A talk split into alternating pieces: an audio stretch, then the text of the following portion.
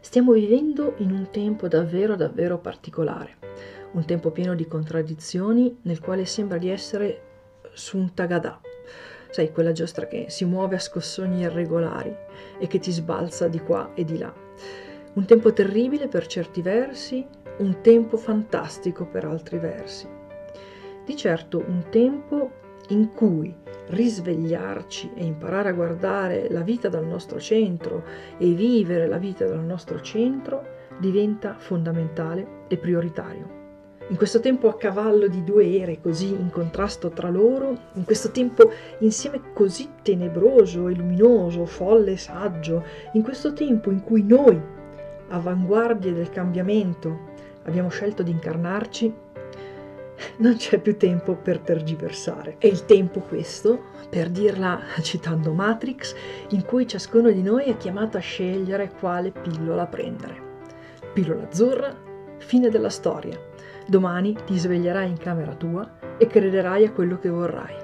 Pillola rossa, resti nel paese delle meraviglie e vedrai quanto è profonda la tana del bianconiglio. Così, Morfeo a Nio.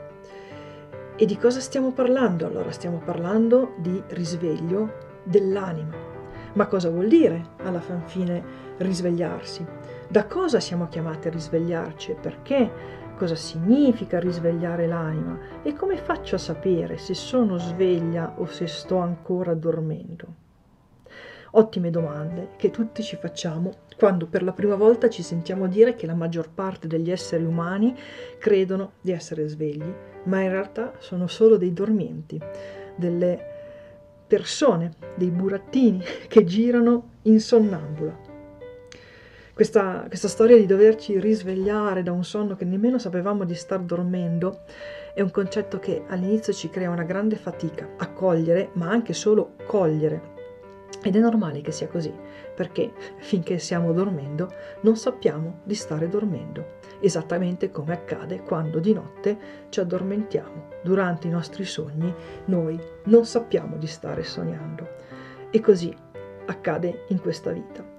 E allora, quello che faccio, che voglio fare con questo podcast, è proprio questo, raccontarti a modo mio, perché in altro modo non potrei e non avrebbe neanche senso farlo, cos'è questa faccenda del risveglio dell'anima e come funziona ti racconterò alcune cose partendo sempre da quella che è la nostra vita quotidiana, aggiungendo qua e là qualche esempio, qualche esercizio, qualche risata e spero che tutto questo possa esserti utile per iniziare o proseguire il tuo percorso verso il risveglio della tua anima. Io sono Nadia Meneghetti e sono la Danza Storie. Ti ringrazio per aver ascoltato questa introduzione e ti ringrazio già da ora per ogni volta che tornerai ad ascoltare un episodio di questo podcast.